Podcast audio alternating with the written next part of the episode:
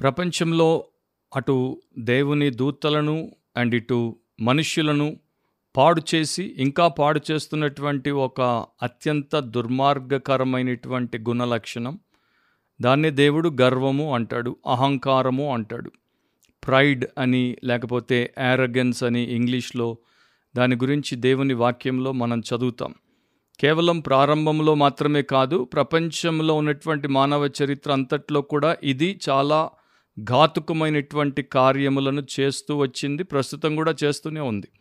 ఎంతోమంది మనుషులు గర్వంలో ఉన్నటువంటి కుటిలతను గుర్తించలేక వారి యొక్క గుండెల్లో దాన్ని ఒక గొప్ప అంశముగా లేకపోతే గొప్పతనానికి సంబంధించినటువంటి విషయముగా లక్షణముగా ఎంచి వారు దాంట్లో దానికి స్థానాన్ని ఇచ్చారు కనుక దాన్ని సంరక్షిస్తారు గనుక దాన్ని పోషిస్తూ ఉంటారు గనుక అది వారికి తెలియకుండా వారిని చావు దెబ్బ కొడుతుంది. దేవుడు ప్రతి పాపాన్ని పసికట్టి దాన్ని వేలెత్తి చూపి మరి తన ప్రజలను ఆ విషయంలో హెచ్చరిస్తూ వచ్చాడు. ప్రారంభము నుండి చివరిదాకా బైబిల్ని మనం ఆదికాండం నుండి ప్రకటన గ్రంథం వరకు చదివినప్పుడు దేవుడు ఈ విషయాన్ని ముఖ్యంగా గర్వము ప్రైడ్ అనేటువంటి అంశాన్ని చాలా ఎక్కువగా చూపిస్తాడు. అయినా కూడా క్రైస్తవులుగా ఎంచబడేటువంటి వారు కూడా ఈ విషయాన్ని ఇంకా గుర్తించకుండా దానిని వారి జీవితంలో నుండి వారి గుండెల్లో వారి గృహంలో అండ్ వారి యొక్క సమస్త విషయాల్లో నుండి దూరపరుచుకోకపోవడం అనేది ఒక విషాదకరమైనటువంటి విషయం. ఈ రోజున గ్రేట్నెస్ అంటే మరి అది చాలా ముఖ్యమైనటువంటి మానవ లక్షణముగా లేకపోతే మానవులు కలిగి ఉండాల్సినటువంటి అంశముగా ఎంచేటువంటి వారు సమాజంలో సంఘంలో ఎక్కువైపోతున్నారు. గ్రేట్నెస్ అనేది ప్రైడ్లో అహంకారములో గర్వములో లేదు. నిజానికి గ్రేట్నెస్ అనేది హ్యూమిలిటీలో లోలీనెస్ ఆఫ్ మైండ్లో ఉంది అని యేసుక్రీస్తు ప్రభు స్వయంగా తన జీవితం ద్వారా సాక్ష్యం ద్వారా మనకు చూపించాడు నిరూపించాడు. బిబ్లికలీ స్పీకింగ్ వాక్యానుసారంగా మాట్లాడితే అనే క్రిస్టియన్ పాడ్కాస్ట్కి మీకందరికీ దీనావతారుండైనటువంటి యేసుక్రీస్తు ప్రభు అతి శ్రేష్టమైన నామమున స్వాగతం. ప్రతివారం మనము దేవుడి వాక్యము నుండి సత్యవాక్యము నుండి మన జీవితానికి భక్తికి కావలసినటువంటి అంశములను నేర్చుకుంటాం. అండ్ ఇవి మనం నేర్చుకోవడం వాటి ప్రకారం దేవుడి చిత్తంలో నడుచుకోవడానికి అండ్ నీతిలో ఎదిగి వర్ధిల్లడానికి. అలా దేవుడు దీన్ని నిర్దేశించాడు దీన్ని నియమించాడు. ఈరోజు మన ఎపిసోడ్లో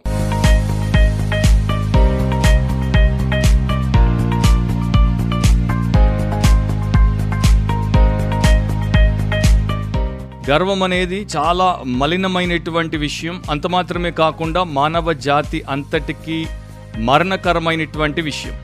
అది దేవుని దూతల్ని విడిచిపెట్టలేదు అది మానవుల్ని విడిచిపెట్టలేదు. దానిని ఎక్కడ పెట్టాలో అక్కడ పెట్టకపోతే అది ఎవరిని విడిచిపెట్టదు. అందుకనే దానికి దీటైనటువంటి జవాబునివ్వడానికే దేవాది దేవుడు నరావతారిగా ఈ లోకంలోనికి రెండు వేల సంవత్సరాల క్రితం దిగొచ్చాడు. ఆయన దాని గురించి గొప్ప పాఠాలు వాక్యంలో మనకు నేర్పించాడు అండ్ తన ప్రవర్తనలో అది ఎక్కడ కూడా లేకుండా ఆయన మానవ జీవితాన్ని వినయముతో గర్వానికి అతీతంగా బ్రతికి చూపించాడు. అఫ్కోర్స్ మనుష్యులమైనటువంటి మనము ప్రభు అయిన యేసుక్రీస్తులాగా పరిపూర్ణ వినయముతో లేకపోతే దీనత్వముతో జీవించలేం అనేది నాకు తెలుసు మనందరికీ తెలుసు. కాకపోతే వాక్యంలో దేవుడు ఆదేశించినటువంటి జీవన విధానంలోనికి మనం ఎప్పుడైతే మనల్ని మనం ప్రవేశపెట్టుకుంటామో తప్పకుండా మన స్వభావములో లేనటువంటి లక్షణం పరిశుద్ధాత్మ ద్వారా మనకు కల్పించబడేటువంటి నూతన స్వభావంలో మనం పొంది ఆ ప్రకారముగా మనం ఎదిగినప్పుడు యేసుక్రీస్తు యొక్క పోలికలో మనము బలముగా ముందుకు సాగే అవకాశాన్ని దేవుడు మనకు కల్పించాడు. అలాంటి జీవితాన్ని అందరూ కోరుకోకపోవడం అలాంటి జీవితంలోనికి అందరూ రాకపోవడం అనేది ప్రస్తుతం మనకు కొట్టొచ్చినట్టు కనబడేటువంటి విషయం. సమాజంలో చాలామంది అహంకారానికి తమ జీవితాన్ని అప్పగించుకుంటున్నారు. అలాగే క్రైస్తవ సేవలో క్రైస్తవ సంఘాల్లో కూడా చాలామంది అహంకారానికే తమ జీవితాన్ని అప్పగించుకుంటున్నారు. వాక్యం మనకు చెప్పేది ఏంటంటే ఈ గర్వం అనేది మన యాటిట్యూడ్కి మన యొక్క హార్ట్ అండ్ స్పిరిట్కి సంబంధించిన పాపం. మన హృదయానికి ఆత్మకు అండ్ మన వైఖరికి సంబంధించినటువంటి పాపం. చాలా వచనాలు ఉన్నాయి కానీ కొన్నింటిని మీ ముందు పెట్టనివ్వండి. సామెత ఇరవై ఒకటో అధ్యాయం నాలుగో వచనంలో అహంకార దృష్టియు గర్వ హృదయమును భక్తిహీనుల క్షేమమును పాపయుక్తములు అని దేవుడు రాయించాడు. అహంకార దృష్టి తర్వాత గర్వ హృదయం ఈ రెండు కూడా పాపయుక్తములు. అంటే ఈ రెండు కూడా పచ్చి పాపాలు ఇవి అతిక్రమాలు. ఇవి దైవ వ్యతిరేకమైనటువంటి లక్షణాలు. కనుక అవి ఒక పరిశుద్ధపరచబడినటువంటి పరిశుద్ధాత్మతో నింపబడినటువంటి పరిశుద్ధ సంఘంలో పాలి భాగస్తునిగా భాగస్తురాలిగా ఉన్నటువంటి వ్యక్తిలో ఉండకుండా ప్రతినిత్యం వారు చూసుకోవాలి. ప్రసంగి ఏడవ అధ్యాయం ఎనిమిదవ వచనంలో అహంకారము గలవాని కంటే శాంతము గలవాడు శ్రేష్ఠుడు అని దేవుడు రాయించాడు. సో రెండు రకాల మనస్తత్వాలు రెండు వ్యక్తిత్వాలు ఒకడికేమో అహంకారం మరొకడికేమో వినయం. ఎందుకంటే అహంకారికి శాంతం ఉండదు పీస్ ఉండదు ప్రౌడ్ ఫెలోకి పీస్ ఉండదు. అండ్ ఈ యొక్క వినయం కలిగినటువంటి వ్యక్తికి శాంతమును కలిగి ఉంటాడు. అంటే ప్రశాంతంగా ఉంటాడు. సో ఎవరు నిజంగా గొప్ప వ్యక్తులు ఎవరు నిజంగా శ్రేష్ఠులో దేవుడి దృష్టిలో ఆయన వాక్యం ద్వారా మనకి చెప్తున్నాడు మనం అనుకుంటాం మనం అందరికన్నా పైనుంటే అహంకారముతో మనము కింద మీద కనబడకుండా ప్రవర్తిస్తే గొప్పవారం శ్రేష్ఠులం అనుకుంటాం. కానీ దేవుడు అంటున్నాడు శాంతము గలవాడు నిదానించేవాడు నెమ్మదితో బ్రతికేటువంటి వాడే ఆయన దృష్టిలో శ్రేష్టమైనటువంటి వాడు. ఇక్కడ జాగ్రత్త తీసుకోకపోతే ఈ గర్వము అంతరంగంలో ఉన్నటువంటి పొరల్లోనికి చొచ్చుకుపోయి మనిషి యొక్క ప్రవృత్తిని పూర్తిగా పాడు చేయడం ప్రారంభిస్తుంది. చెద పట్టినప్పుడు చెక్క లోపలికి వెళ్ళి దాన్ని పూర్తిగా తినేసినట్టు గర్వం వచ్చినప్పుడు మానవుడి యొక్క ఆత్మలో ఉన్నటువంటి మంచినంతటిని కూడా తినేస్తుంది. వాక్యంలో ఆ లక్షణాలు ఏంటో కూడా రాయించాడు. అన్నింటిని చెప్పడానికి ఇప్పుడు మనకి సమయం సరిపోదు కానీ రెండు మూడు చెప్పనివ్వండి. ఒకటి అది మన భాషను మారుస్తుంది. ఏ రీతిలో అయితే మనం మాట్లాడాలో ఆ రీతిలో కాకుండా మనము దైవ వ్యతిరేకమైనటువంటి రీతిలో మాట్లాడేటట్టు గర్వపు మాటలు వల్లించేటట్టు పలికేటట్టు చేస్తుంది. మలాకి మూడు పదమూడులో దేవుడే చెప్పాడు యహోవా సెలవిచ్చినదేమనగా నన్ను గూర్చి మీరు బహు గర్వపు మాటలు పలికి నిన్ను గూర్చి ఏమి చెప్పితిమని మీరు అడుగుదురు. సో దేవుడి విషయంలోనే ఆత్మీయత విషయంలోనే క్రైస్తవ భక్తి విశ్వాసం విషయంలో చాలామంది బహు గర్వముతో కూడినటువంటి మాటలు ఆయన సన్నిధిలో సంఘంలో మాట్లాడినప్పుడు వారు మరి ఇచ్చేటువంటి సాక్ష్యాల్లో కావచ్చు చేసే ప్రార్థనల్లో కావచ్చు లేక ప్రకటించేటువంటి ప్రసంగాల్లో కావచ్చు అది కనబడినప్పుడు మనం దాన్ని పసిగట్టలేకపోవచ్చు. కానీ దేవుడు ప్రతిదాన్ని పసిగడతాడు దాన్ని బయట పెడతాడు. ఇంకొకటి మన చూపుల ద్వారా అది బయటపడచ్చు. సామెతలు ఆరు పదిహేడులో దేవుడి వాక్యం అహంకార దృష్టి గురించి మాట్లాడుతోంది.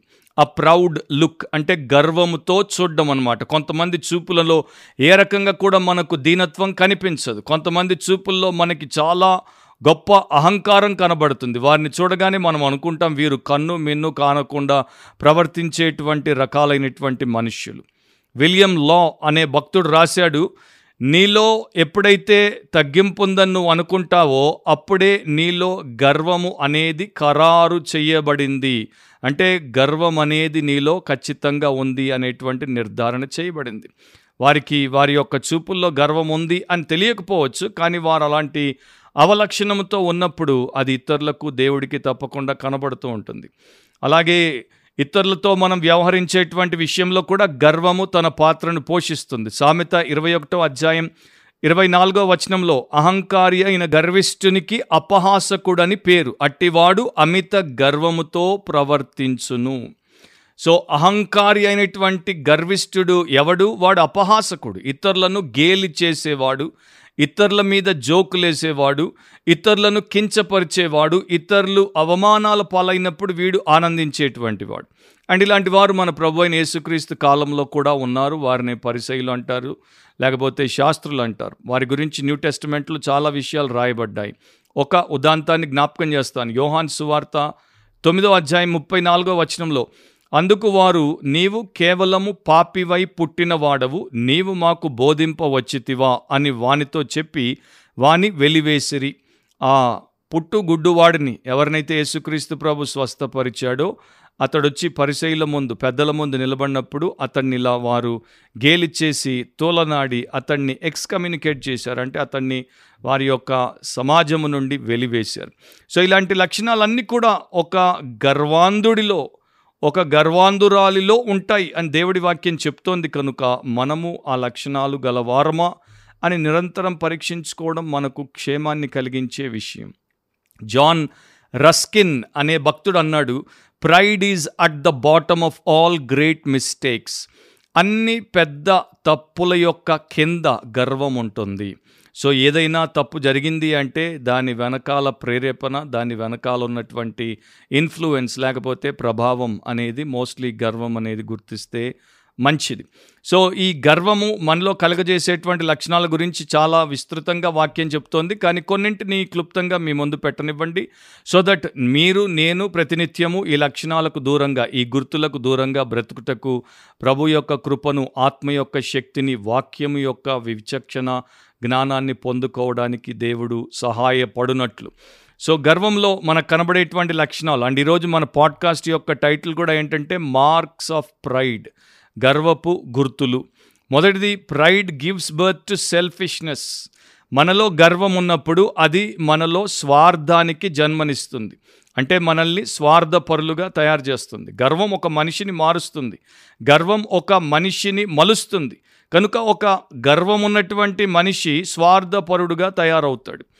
రెండవ తిమోతి మూడవ అధ్యాయం ప్రారంభంలో మీరు చూస్తే ఏలయనగా మనుష్యులు స్వార్థ ప్రియులు అని అపోస్తులైన పౌలు రాశాడు. అపాయకరమైనటువంటి కాలములు అంత్య దినాల్లో వస్తాయి. వచ్చినప్పుడు మనుషుల్లో ఉండేటువంటి గుణ లక్షణాలు ఇలా ఉంటాయి అన్నది ఆయన యొక్క బోధ.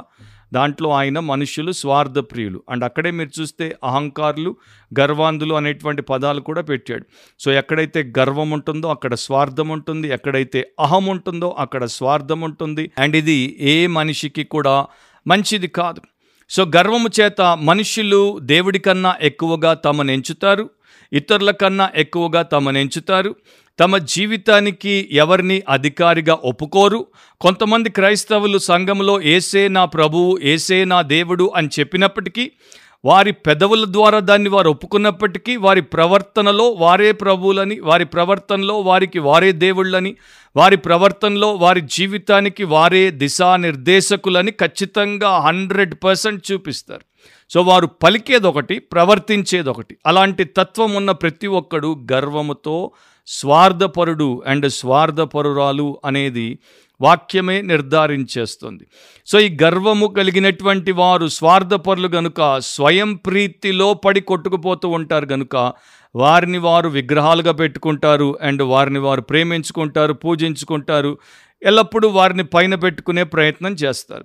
గర్వానికి స్వార్థం తోడైంది గనుక ఇక వారు ఇతరులతో పోల్చుకోవడం ఇతరులతో పోటీ పడడం ఇతరులను పడగొట్టాలి అని పథకాలు వేయడం లేకపోతే వీరే వీరి యొక్క కుట్రలకు బానిసలుగా బలై పతనమైపోవడం అనేది చరిత్రలో అండ్ బైబిల్లో అనేక దఫాలుగా దేవుడు మనకు చూపించాడు మనము చూసాం సో వారి గర్వానికి వారు ఎంతగా లోబడిపోతారంటే మరి దేనికి వారు లోబడరు? వారికి ఉన్నటువంటి విద్య కావచ్చు వారికి ఉన్నటువంటి వివేకం కావచ్చు వారికి ఉన్నటువంటి వ్యక్తిత్వం కావచ్చు లేక వారికి ఉన్నటువంటి వస్తువులు విషయాలు ఇతరత్వవి ఏమైనా కావచ్చు వాటిని బట్టి వారు అతిశయించినంతగా మరి దేంట్లో కూడా వారు అతిశయించరు. సో ఈ గర్వం వారిని స్వార్థప్రియులుగా మార్చడమే కాకుండా వారిని సెల్ఫ్ కాన్ఫిడెంట్గా మారుస్తుంది అంటే వారు తమ మీద తాము ఆధారపడి మరి ఆత్మస్థైర్యముతో బ్రతికేటువంటి వారిగా తయారైపోతారు. కనుక ఇక అన్ని విషయాల్లో వారు మేమే అనుకునేటువంటి రీతిలో జీవిస్తారు.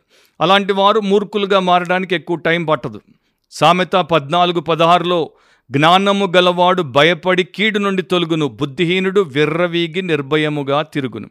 బుద్ధిహీనుడు అంటే జ్ఞానము విచక్షణ లేనటువంటి వాడు విర్రవీగుతాడు గర్వాంధుడిగా ఎగిరిపడతాడు నిర్భయముగా తిరుగుతాడు. ఎప్పుడు నిర్భయంగా తిరుగుతాడు? కీడు ఉన్నప్పుడు ప్రమాదం ఉన్నప్పుడు నిర్భయముగా తిరిగి అతడు దానికి నాశనం అయిపోతాడు సో గర్వము ద్వారా మనుష్యులకు అరిష్టాలే ఎక్కువ ఆపదలే ఎక్కువ. అలన్ రెడ్పాత్ ప్రకారము గర్వము మనము మనల్నే విగ్రహపూరితంగా ఆరాధించుకునేటట్టు చేస్తుంది అండ్ అది నరకము యొక్క జాతీయ మతం అని అన్నాడు. రెండవది pride gives birth to self deceit. స్వంతమును మోసగించుకునేటువంటి అంశమును గర్వము మనకు కంటుంది లేకపోతే మనలో జన్మనిస్తుంది. గర్విష్ఠుల గురించి గలతి ఆరు మూడులో ఏం రాయబడిందో వినండి. ఎవడైనను వట్టివాడై ఉండి తాను ఎన్నికైన వాడనని ఎంచుకునే ఎడల తన్ను తానే మోసపరుచుకొనును. సో దేవుడు ఏం చెప్తున్నాడు? ఎవడైనా ఒట్టివాడయుండి అంటే ఖాళీ మనిషి అయ్యుండి నథింగ్ అయ్యుండి ఒకవేళ వాడు తాను నిండు మనిషినని తాను సంథింగ్నని తాను గ్రేటర్ పర్సన్ అని అనుకుంటే తన్ను తాను మోసపరుచుకుంటున్నాడు. సో ఇక్కడ ఏమీ లేనివాడు నేనేదో అయ్యున్నాను అనుకుంటానికి కారణం ఏంటంటే గర్వమే అహమే. సో అలా అనుకున్నప్పుడు తను తాను మోసపరుచుకుంటున్నాడు. సో దేవుడు మనకు అనేక రకాలైనటువంటి వరములను ఇచ్చాడు సహజంగా ఆయన మనకు తలాంతులను ఇచ్చాడు సామర్థ్యములను ఇచ్చాడు అంటే గిఫ్ట్స్నిచ్చాడు తర్వాత కేపబిలిటీస్ని ఇచ్చాడు తర్వాత రక్షించబడినప్పుడు యేసుక్రీస్తు కృపను బట్టి పరిశుద్ధాత్మ యొక్క కృప వరములను ఇస్తాడు ఫలములను ఇస్తాడు ఇవన్నీ కూడా మనము ఉచితంగా దేవుడి యొక్క అపారమైనటువంటి కృప చేత పొందాం. దీంట్లో ఎక్కడా కూడా ఇది నాది ఇది నా వలన నేను చేశాను లేకపోతే నేను ఉత్పత్తి చేశాను అని చెప్పుకొని విర్రవీగడానికి అవకాశమే లేదు. మనము ఎప్పుడైనా సరే పలకాల్సినటువంటి ఒకే ఒక సాక్ష్యము అపోస్తులైన పౌలు మన కొరకు ముందే పలికాడు దాన్ని మన కొరకు విడిచిపెట్టాడు. మొదటి కొరంతి పదిహేను పదిలో నేను ఏమయ్యున్నానో అది కేవలము దేవుడి కృప వలన మాత్రమే అయ్యున్నాను. I'm what I'm by the grace of God so ఇది నా గ్రేట్నెస్ అని చెప్పడానికి ఎక్కడ అవకాశం లేదు. Everything is because of God's grace దేవుడి కృపను బట్టే నేనేమై ఉన్నాను అని నేను అనుకుంటే అప్పుడు నేను స్వంతమును మోసపరుచుకునేటువంటి పరిస్థితిలో ఉండను. కానీ చాలామంది ఈ రోజున స్వంతాన్ని మోసపుచ్చుకుంటున్నారు. వారి యొక్క కాన్ఫిడెన్స్ అంతా కూడా వారి యొక్క ధైర్యం అంతా కూడా వారికి ఉన్నటువంటి స్కిల్ వారికి ఉన్న నైపుణ్యతలో వారికి ఉన్నటువంటి గిఫ్ట్లో లేకపోతే వారికి ఉన్నటువంటి పొజిషన్లో వారికి ఉన్నటువంటి పేరులో లేక వారు సాధించినటువంటి ఆ గొప్ప విషయాల్లో దేవుడి కృపచేత ఆయన శక్తి ఆయన జ్ఞానంతో ఆత్మ నడిపింపుతో సాధించాము అనుకోకుండా మేము సాధించాం మేము గొప్ప మాలాంటి వారు ఇంకొకరు లేరు మమ్మల్ని చూడండి మా దగ్గరికి రండి అనుకునేటువంటి వారందరూ వినయానికి విరోధులు అండ్ వారు గర్వానికి మిత్రులు. జాన్ రస్కినే ఇంకో మాట అన్నాడు when a man is wrapped up in himself he makes a pretty small package ఒక మనిషి తనలో తానే చుట్టబడి ఉంటే వాడు చిన్న ప్యాకెట్గా కనపడతాడు అంటే పెద్ద ప్యాకెట్ కాదు పెద్ద ప్యాకేజ్ కాదు పెద్ద బాక్స్ కాదు. మనిషి తనలో తాను చుట్టుకుపోతే వాడు ఎంతో చిన్న ప్యాకేజ్ అనమాట సో అలాగే మానవుడు తాను గొప్ప అనుకుని తను తాను చిన్నగా చేసేసుకుంటున్నాడు అండ్ మోసపోతున్నాడు. సో ఈ ప్రిజంప్షన్ ఏదైతే ఊహాగానం అంటామో దేన్నైతే వాస్తవముగా లేనటువంటి దాన్ని వాస్తవముగా ఎంచుతామో అది విశ్వాసానికి వ్యతిరేకమైనటువంటిది. విశ్వాసం వాక్యం మీద ఆధారపడి ఉంటుంది. ప్రిజంప్షన్ లేకపోతే ఊహ అనేది వాక్యము లేకుండా నిరాధారంగా ఉంటుంది. అది మనల్ని వంచిస్తుంది మనల్ని మూర్ఖతలోనికి నడిపిస్తుంది. ఒకనొక సందర్భంలో చార్ల్స్ పర్జన్ యొక్క బైబిల్ కాలేజ్ స్టూడెంట్ ప్రసంగం చేయడానికి ప్రసంగ వేదికను ఎక్కాడు పుల్పిట్ని ఎక్కాడు ఆయన మెట్ల మీదుగా పోయి ప్రసంగం ప్రారంభించే ముందు చాలా మరి దురుసుగా దర్జాగా ధీమాగా ఒక పెద్ద సీజన్డ్ ప్రీచర్ లాగా గర్వంతో పైకి వెళ్ళాడు ప్రసంగం ప్రారంభించిన తర్వాత ఆయన ప్రసంగంలో మరి సరిగ్గా చెప్పలేక తడబడి మర్చిపోయి అండ్ గొంతెండిపోయి ముచ్చమటలు బట్టి త్వరగా దాన్ని ముగించి చాలా దీనంగా గొర్రె పిల్లలాగా పడిపోయే మనిషిలాగా దిగొచ్చాడు. స్పర్జన్ దీన్ని గమనించి అతనితో ఈ మాట అన్నాడు. నువ్వు కిందికి దిగొచ్చినట్టు పైకి పోయి ఉంటే పైకి పోయి ఉన్నట్టు కిందికి దిగొచ్చేవాడివి. అది ఎప్పుడు మర్చిపోవద్దని చెప్పాడు. సో చాలాసార్లు మనము ఉండాల్సిన రీతిలో ఉండం కనుకనే మనకు మనమే సొంతగా గాయాలు అండ్ దెబ్బలు కలిగించుకునేటువంటి వారంగా ఉంటాం. గర్వం మనల్ని వేషధారులుగా మారుస్తుంది. ఎవరి దగ్గర మనం మెప్పు పొందాలో వారి దగ్గర కాకుండా ఎవరి దగ్గర మనకు మెప్పు అవసరం లేదో వారి దగ్గర మెప్పు పొందేటువంటి కుటిలమైనటువంటి పనులు చేయడానికి మనల్ని ముందుకు తోస్తుంది. యోహాను పన్నెండు నలభై మూడులో వారు దేవుని మెప్పు కంటే మనుషుల మెప్పును ఎక్కువగా అపేక్షించిరి. ఈ మాటలు ఎవరంటున్నారు యేసుక్రీస్తు ప్రభువే స్వయంగా అంటున్నాడు. ఎవరి గురించి అంటున్నాడు? ఆయన యొక్క ఆ వేషధారులైనటువంటి పరిశైలు శాస్త్రుల గురించి. వారికి దేవుడి మెప్పు ముఖ్యం కాదు. వారికి మనుషుల మెప్పే ఎక్కువగా ఆసక్తితో అపేక్షించినటువంటి తత్వం ఉంది. ఈరోజు కూడా మీరు చూడండి చర్చెస్లో చూడండి క్రిస్టియానిటీలో చూడండి ఎక్కువ శాతం ఏ రంగంలో వారు మనకు కనబడినా వారి దృష్టి అంతా కూడా అక్కడ ఉన్నటువంటి ఆ మనుష్యులు ఆ కాంగ్రిగేషన్ నన్ను మెచ్చుకోవాలి. కనుక వారు నటిస్తారు కనుక వారు బొంకుతారు కనుక వారు ప్రగల్భాలు పలుకుతారు ఉన్నవి లేనివి హెచ్చు తగ్గులు చేసి చెప్తారు. అంత సాయశక్తుల ఆ కొన్ని ఐబాల్స్ లేకపోతే కొన్ని టంగ్స్ యొక్క మరి ప్రైజ్ కోసమే. దేవుడు అంటున్నాడు దేవుడి మెప్పును కోరేటువంటి వారు హృదయమందు దేవుడు చూస్తాడు గనుక అక్కడ సరిగ్గా ఉంటారు.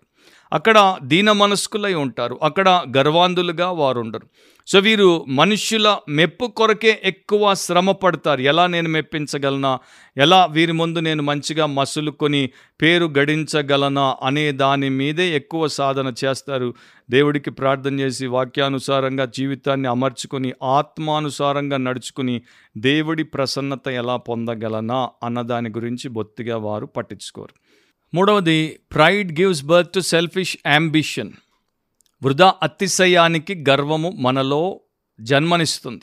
సో మనము వృధాగా మన సొంతాన్ని చాలా గొప్పగా ఎంచుకుంటాం కనుక మన స్వంత ప్రయోజనాల కొరకు పెద్ద పెద్ద ఆశయాలు పెట్టుకొని వాటి విషయంలో మనల్ని గొప్పగా ఘనంగా ఎంచుకునే ప్రయత్నంలో పడిపోతాం.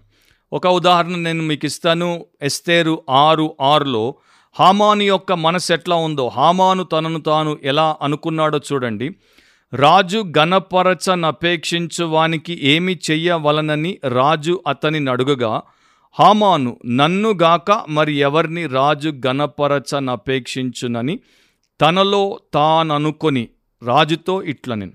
సో రాజు అడిగాడు ఒకవేళ రాజు ఒక వ్యక్తిని గణపరచాలంటే ఎలా అతన్ని గణపరచాలి దానికి డైరెక్ట్గా ఆన్సర్ చెప్పకుండా హామాన్ ఏమనుకుంటున్నాడు? ఈ రాజు నన్ను ఘనపరచుట కంటే ఇంకెవరిని ఘనపరచగలడని తనలో తాను అనుకున్నాడు. అంటే అందరికన్నా దేశంలో రాజుగారు ఘనపరిచేటువంటి ఏకైక వ్యక్తిగా హామాను తనను ప్లేస్ చేసుకున్నాడు. మనందరిలో ఉండేటువంటి లక్షణం కూడా అదే కదా. చాలాసార్లు మనం దాన్ని పట్టించుకోం. దాని గురించి పెద్దగా మనం ఆలోచన చెయ్యం. కానీ నేనే ఘనతకు అర్హుడను. నేనే గొప్పతనానికి అర్హుడను నేనే ప్రశంసకు అర్హుడను ఆ యొక్క పతాకానికి అర్హుడను అనుకునేటువంటి తత్వం మనిషిలో ఉంటుంది. విశ్వాసుల్లో కూడా వారు జాగ్రత్తగా ఉండకపోతే వాక్యానుసారంగా ఉండకపోతే అదే తత్వం వారిని చాలాసార్లు తలకిందులు చేస్తూ ఉంటుంది. అలెగ్జాండర్ పోప్ ఆయన ఒక చిన్న కావ్యాన్ని రాశాడు దాని తెలుగులోనే చెప్తాను. మనము అనేక రకాలుగా అందులం అవ్వడానికి గల కారణం మన యొక్క మానవ విచక్షణ అండ్ తీర్పు విషయంలో మనము పొరబడ్డం. అంటే మనము ఆలోచించి తీర్పు తీర్చే విషయంలో అంటే నిర్ణయించే విషయంలో పొరబడుతున్నాం కనుక చాలా విషయాల్లో మనం గుడ్డివారముగా తయారవుతున్నాం. అండ్ ఏ బలహీనమైనటువంటి తలకాయ అనవసరమైనటువంటి అంశాలకు అప్పగించబడుతుందో అప్పుడు ఆ తలకాయలో ఉన్నటువంటి గర్వము వారిని మూర్ఖులుగా తప్పకుండా మారుస్తుంది. అని ఆయన చెప్పాడు. సో చాలామంది ఇట్లా నేనే ఘనతకు అర్హుడను అర్హురాలను అనుకున్నటువంటి వారందరూ తర్వాత అదో గతి పాలైపోయారు. హామాను గతి ఏమైందో? ఆయన అనుకున్నాడు నన్ను రాజుగారు కొత్త బట్టలేసి గుర్రం ఎక్కించి ఊరేగిస్తారని. కానీ రాజుగారు అతనికి ముసుగు కప్పించి పెద్ద ఉరికంబం మీదకి ఎక్కించి ఉరి తీసేశారు సో గర్వం చేసేటువంటి పని అదే. అండ్ ఈ గర్వానికి దేవుడు వాక్యంలో ఇంకొక లక్షణాన్ని కూడా కలిపి చూపిస్తాడు. రెండు చోట్ల అది రోమా ఒకటో అధ్యాయంలో అన్యుల విషయంలో అండ్ రెండవ తిమతి మూడో అధ్యాయము క్రైస్తవుల విషయంలో. ఫర్ ఎగ్జాంపుల్ రోమా ఒకటి ముప్పై మీరు చదివితే కొండెగాండ్రును అపవాదకులను దేవద్వేషులను హింసకులను అహంకారులను బింకములాడువారును చెడ్డవాటిని కల్పించువారును తల్లిదండ్రుల కవిదైలను అవివేకులను అని రాయబడింది. అహంకారులను బింకములాడువారును అనేవి కలిపి రాయబడ్డాయి. అంటే ప్రౌడ్ అండ్ బోస్ట్ఫుల్.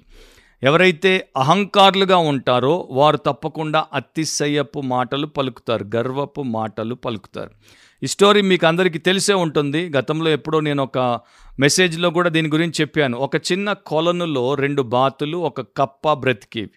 ఇక ఆ కొలను ఎండిపోయేటువంటి సమయం వచ్చింది బాతులు వలస వెళ్ళాల్సినటువంటి అవసరం వచ్చింది. సో బాతులు మాట్లాడుకుంటున్నాయి ఇక మన ఇద్దరం వలస వెళ్ళిపోదాం అన్నప్పుడు కప్పడిగింది. మీరు వెళ్ళిపోతే నన్ను వదిలేస్తే నా గతేం కాను నేను కూడా ఎండిపోయినటువంటి ప్రాంతంలో ఉండలేను కదా అన్నప్పుడు అవన్నాయి మాకైతే రెక్కలు ఉన్నాయి ఎగిరిపోతాం. మరి నువ్వెట్లా అంటే కాసేపు బాతులే ఆలోచించిన తర్వాత అవి ఒక ఐడియాని ఇచ్చాయి మేము రెండు నోళ్ళతో ఒక కర్రముక్కను పట్టుకుంటాం. నీవు నీ నోటితో కర్రముక్కను పట్టుకుంటే మేము నిన్ను కూడా మాతో పాటు ఎగరేసుకుని పోతామంటే వెంటనే కప్పు ఒప్పుకుంది. సో ఆ రెండు బాతులు అటు ఇటు వాటి నోళ్ళతో కర్ర ముక్కను పట్టుకున్నాయి. మధ్యలో కప్ప తన నోటితో కర్ర ముక్కను పట్టుకుంది. ఆ మూడు ఎగురుతున్నాయి. ఒక ఊరు మీద గుండా పోతుంటే కిందనటువంటి మనుషుల్లో కొంతమంది అన్నారు అబ్బా ఎప్పుడు చూడనటువంటి అద్భుత చిత్రం ఇది. ఇలాంటి గొప్ప ఆలోచన ఎవరికి వచ్చిందో అనగానే వెంటనే నా ఆలోచన అని కప్పంది. కానీ ఆ మాటలు పలకడానికి నోరు తెరవాల్సి వచ్చింది. నోరు తెరవగానే ఆ బాతులు ముందుకెళ్ళిపోయాయి కప్ప పైనుండి కింద పడి చచ్చిపోయింది. సో ఇలా గర్వములో ఉన్నటువంటి అతిశయానికి చాలామంది ఆహుతైపోతారు. అందుకనే ఇలాంటి ఉపమానాలను కూడా ప్రపంచంలో చరిత్రలో ఎంతోమంది ఎప్పుడో విడిచిపెట్టి మనకు కనువిప్పు కలిగించడానికి వెళ్ళిపోయారు. నాలుగవది pride gives birth to scorning. అపహాస్యానికి మనలో గర్వము జన్మనిస్తోంది. అంటే ఇతరులను మనము అపహాస్యాల పాలు చేయడానికి ఇతరులను మనం ఎప్పుడు గేలి చేయడానికి కించపరచడానికి అగౌరవపరచడానికి వారిని తక్కువ చేసి చూపించడానికి వారికన్నా మనమే ఎక్కువ వారు ఎప్పుడు మనకన్నా తక్కువ అనే రీతిలో ప్రవర్తించడానికి గర్వం మనల్ని పాడు చేస్తుంది. సామెత మూడు ముప్పై నాలుగో వచనంలో అపహాసకులను ఆయన అపహసించును దీనుని ఎడల ఆయన దయ చూపును. ఆ పదాలను మీరు ధ్యానించండి. దేవుడి వాక్యం ఎంత శక్తి గలదో దాంట్లో ఆయన రాసినటువంటి వచనాలను మనం చాలా జాగ్రత్తగా ప్రేయర్ఫుల్గా మెడిటేట్ చేస్తే మనకు గొప్ప సత్యాలు అర్థమవుతాయి. అపహాసకులను ఆయన అపహసిస్తాడు. దీనుల ఎడల దయ చూపిస్తాడు. అంటే అపహాసకుడు గర్వాంది గనుక ఆయన వారిని అపహసిస్తాడు వారిని దూరంగా పెడతాడు. దీనులు అపహాసకులుగా ఉండరు. కనుక వారు అపహాస్యం పాలవుతారు కానీ వారు అపహసించరు. యేసుక్రీస్తుని కూడా పరిసయులు సర్దుకయులు తర్వాత ఈ శాస్త్రులు అండ్ రోమా సైనికులు అందరూ అపహాసించారు. అయినా కూడా ఆయన ఎవరిని అపహసించలేదు. ఆయన అందరినీ గొప్పగా చూసేవాడు కానీ ఆయన ఎవరిని అపహసించలేదు.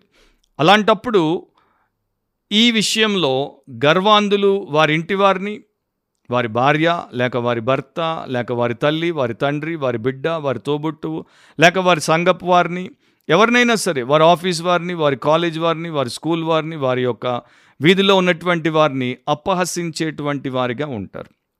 చార్ల్స్ పర్జన్ అన్నాడు be not proud of race face place or grace అన్నాడు. అంటే మీరు మీ యొక్క జాతిని బట్టి మీ ముఖాన్ని బట్టి మీరున్న స్థలాన్ని బట్టి మీకు దేవుడిచ్చిన కృప విషయాలను బట్టి మీరు అతిశయించొద్దు. ఒక మనిషి ఎందుకు స్కార్న్ఫుల్గా ఎందుకు అపహాస్యం చేసేవాడిగా తయారవుతాడు? ఎందుకంటే నేను పైనున్నాను వారు కిందున్నారు. నేను ఎక్కువ వారు తక్కువ. నేను ముఖ్యం వారు కాదు అని చెప్పాడు కనుక అలా అనుకున్నాడు కనుకనే వాడు ఆ పని చేస్తాడు. అలాగే చాలామంది చేస్తారు. సో సామెత పదిహేనో అధ్యాయం పన్నెండో వచనంలో అపహాసకుడు తన్ను గద్దించు వారిని ప్రేమించడు. వాడు జ్ఞానుల యొద్దకు వెళ్ళడు. ఎందుకు? ఎందుకంటే వాడు చేసేటువంటి పనిని వారు తప్పుపడతారు. వాడిని గద్దిస్తారు కనుక వాడు జ్ఞానుల దగ్గరికి పోడు అండ్ వాడు దిద్దుబాటును తీసుకోడు. చర్చెస్లో కూడా ఇట్లాంటి వారు చాలామంది మనకు కనబడతారు. వీరు వారి తప్పును ఒప్పుకోవడానికి దాన్ని విడిచిపెట్టడానికి పశ్చాత్తాపడ్డానికి ఒప్పుకోరు. వారు అందుకనే దేవుడి వాక్యానికి లొంగరు దేవుడి సేవకుల దగ్గరికి రారు దూరంగానే ఉంటారు. అండ్ ఈ గర్విష్ఠులు చాలా సందర్భాల్లో అబద్ధికులు అయిపోతారు గ్రేట్ లయర్స్ అయిపోతారు. ఎందుకంటే వారు వారిని సమర్థించుకోవాలి కదా డిఫెండ్ చేసుకోవాలి కనుక తప్పకుండా వారు అబద్ధాలను ఆశ్రయిస్తారు. సో ఈ విషయంలో ఈ రోజున చాలామంది అబద్ధికుల్ని మనం చూసినప్పుడు వారి వెనక గర్వం పనిచేస్తోంది అని తెలుసుకోకుండా ఉండలేం. ఐదవది pride gives birth to covetousness దురాశకు గర్వము జన్మనిస్తోంది.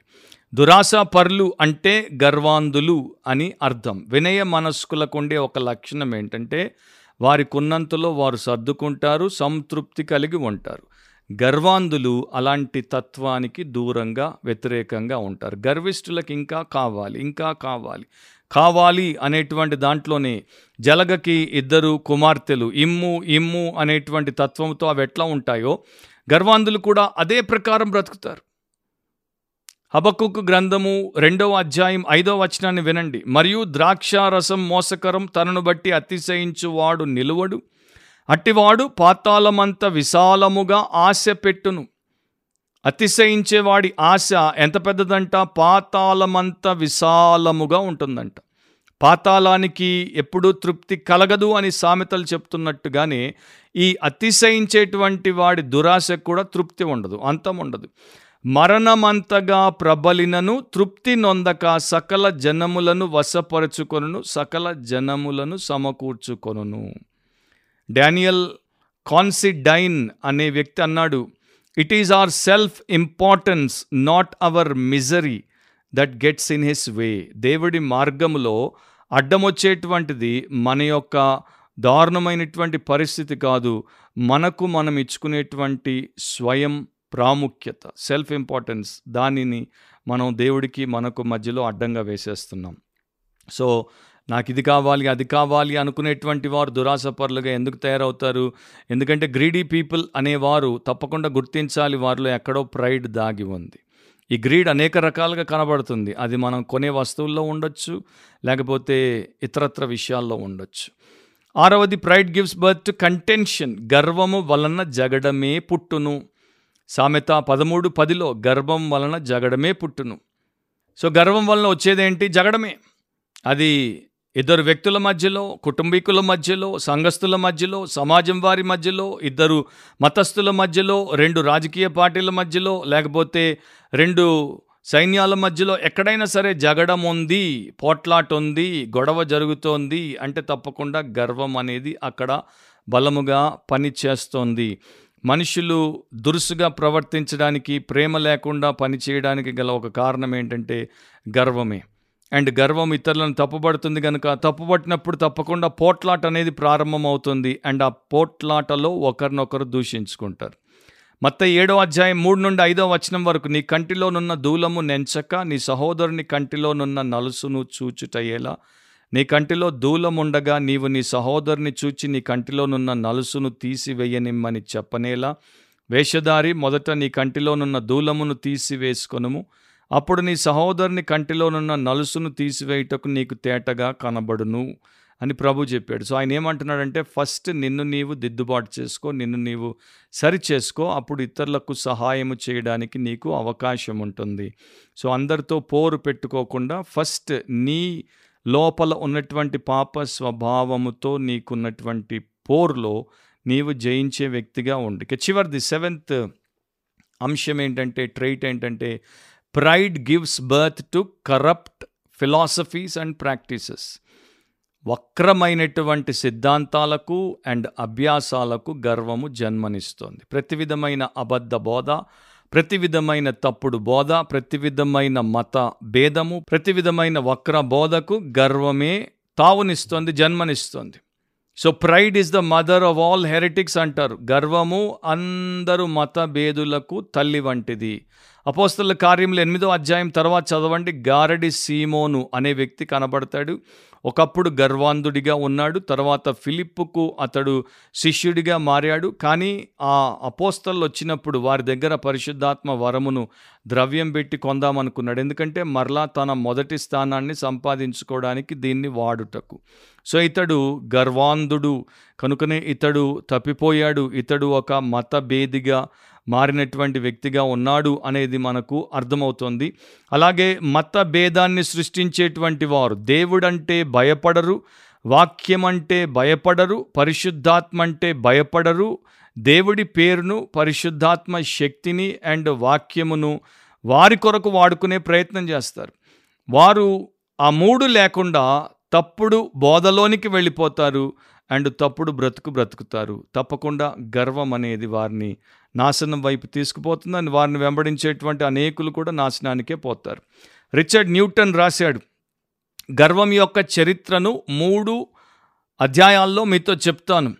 గర్వము పరలోకంలో ప్రారంభమైంది తర్వాత గర్వము భూలోకంలో కొనసాగుతోంది అండ్ చివరికి గర్వము నరకంలో అంతమవుతుంది అన్నాడు. దాని యొక్క త్రీ చాప్టర్స్ ఏంటంటే began in heaven is continuing on this earth and it will end in hell so గర్వంలో ఉన్నటువంటి లక్షణం ఏంటో మనకు అర్థమైన తర్వాత వీలైనంత తొందరగా దానికి వేరైపోవడం దానికి దూరం అయిపోవడం అండ్ దేవుడికి సమీపస్థులముగా మారడం చాలా అవసరం.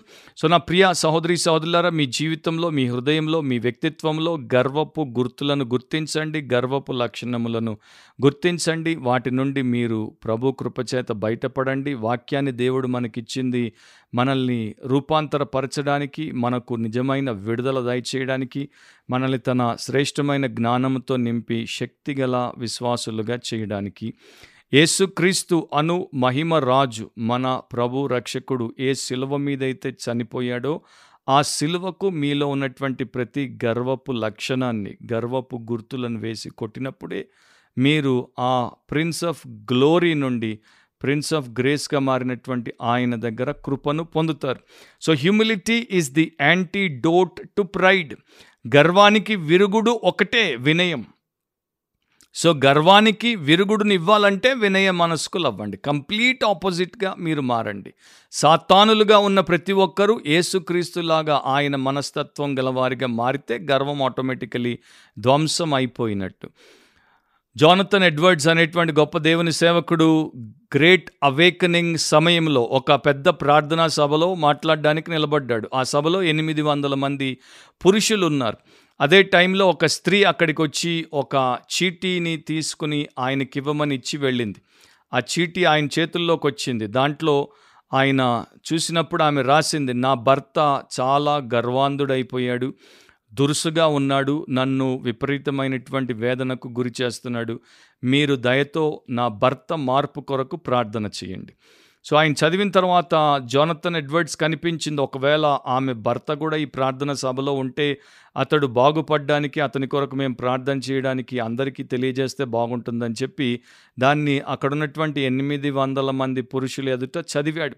ఇలాంటి ఒక భర్త ఉన్నాడు ఒక పురుషుడు ఉన్నాడు. అలాంటి వాడు ఇక్కడ ఉంటే మీ చెయ్యెత్తి చూపిస్తే ప్రార్థన చేస్తామన్నప్పుడు మూడు వందల మంది పురుషులు చేతులు ఎత్తారు అంటే ఆ ఎనిమిది వందల్లో మూడు వందలు గర్వాంధులుగా భార్యలను బాధించేటువంటి భర్తలుగా ఉన్నారు అని వారు ఓపెన్గా ఒప్పుకున్నారు. వారు దాచిపెట్టడానికి ప్రయత్నం చేయలేదు. ఆ మూడు వందలు ఓపెన్గా ఒప్పుకున్నారు కనుక జోనథన్ ఎడ్వర్డ్స్ అండ్ మిగతా వారు వారి కోసం ప్రార్థన చేశారు. అండ్ వారిని దేవుడు ఈ గర్వపు అంశము నుండి లేకపోతే దాని యొక్క పట్టు నుండి విడుదల చేయమని ప్రార్థించారు. ఒక పాతకాలపు వ్యక్తి మేధావి ఆయన రాశాడు గర్వము అనేది మనిషి యొక్క గడ్డము వంటిది బియర్డ్ వంటిది అంటే మగవాడికి వచ్చేటువంటి గడ్డము వంటిది. అది రోజు పెరుగుతూనే ఉంటుంది. మరి దీన్ని ఎలా పరిష్కరించాలి అంటే ప్రతిరోజు షేవ్ చేస్తూ ఉండాలి. సో ప్రతిరోజు నా గడ్డం పెరుగుతున్నప్పుడు ప్రతిరోజు షేవ్ చేయాలి. ఈరోజు కోర్స్ నేను షేవ్ చేయలేదు మీకు చెప్పడానికి. సో గర్వం అలాంటిదన్నమాట. సో గర్వం పెరగకుండా ఉండదు. గర్వం మన హృదయంలోనికి రాకుండా ఉండదు. ఎక్కడి నుండో ఏదో ఒక సమయంలో ఏదో ఒక అజాగ్రత్తలో ఎక్కడో మనం అప్రమత్తంగా లేనప్పుడు అది వచ్చేసేందుకు ప్రయత్నం చేస్తూ ఉంటుంది. కానీ మనం దాన్ని గుర్తించాలి దాన్ని సిలవ కేసు కొట్టాలి దాన్ని షేవ్ ఆఫ్ చేసేయాలి. అండ్ మనము ఎలాంటి ప్రార్థన ఎలాంటి భద్రతతో బ్రతకాలో కూడా దేవుడే రాయించాడు. నూట ముప్పై ఒకటవ కీర్తన ఒకటో వచనం యహోవా నా హృదయము అహంకారము గలది కాదు నా కన్నులు మీదు చూచున్నవి కావు. నాకు అందని వాటి అందైనను గొప్ప వాటి అందైనను నేను అభ్యాసము చేసుకొనుట లేదు. అది కీర్తనాకారుడి యొక్క ప్రార్థన. సో నా హృదయములో అహంకారం లేదు నా కన్నులు మీదు చూచేవి కావు. నాకు అందని వాటిని గొప్ప వాటిని నేను పొందడానికి అభ్యాసం చేసుకోవట్లేదు. నేను దీనంగా నీ దాసునిగా బ్రతకడానికి ఇష్టపడుతున్నాను అని ఆయన అంటున్నాడు. అలాగే మన జీవితాన్ని కూడా మనం పెట్టుకుంటే ఈ గర్వపు బారిన పడి బలైపోకుండా ప్రభు కొరకు వినయములో బలమైనటువంటి ఫలభరితమైనటువంటి సాధనములుగా ఉంటాం. సో ఇది కాన్స్టెంట్ ప్రేయర్గా అండ్ కాన్స్టెంట్ పర్స్యూట్గా మనం అందరం పెట్టుకుందాము గాక. మీలో మీ కుటుంబంలో సంఘంలో ప్రతి ఒక్కరు అలాంటి కృపలో ఉందరుగాక. అండ్ మరొకసారి బిబ్లికలీ స్పీకింగ్ వాక్యానుసారంగా మాట్లాడితే అనే ఈ క్రిస్టియన్ పాడ్కాస్ట్లో మనం కలుసుకునేంత వరకు గుర్తుపెట్టుకోండి వాక్యానుసారంగా ఆలోచించండి వాక్యానుసారంగా కోరుకోండి వాక్యానుసారంగా మాట్లాడండి వాక్యానుసారంగా ప్రవర్తించండి అండ్ వాక్యానుసారంగా జీవించండి. ఈ వాక్యానుసారంగా ఎప్పుడైతే మనం జీవిస్తామో ఆలోచిస్తామో చెప్పినవన్నీ చేస్తామో అప్పుడు గర్వానికి మనము దూరముగా వినయములో మన జీవితాన్ని పటిష్టపరచుకునే వ్యక్తులముగా బ్రతుకుగలం. దేవుడు అలాంటి ఏర్పాటు చేశాడు. దేవుడికి మహిమ. మీకందరికీ మేలు కలుగునుగాక. ఆమెన్. God bless you.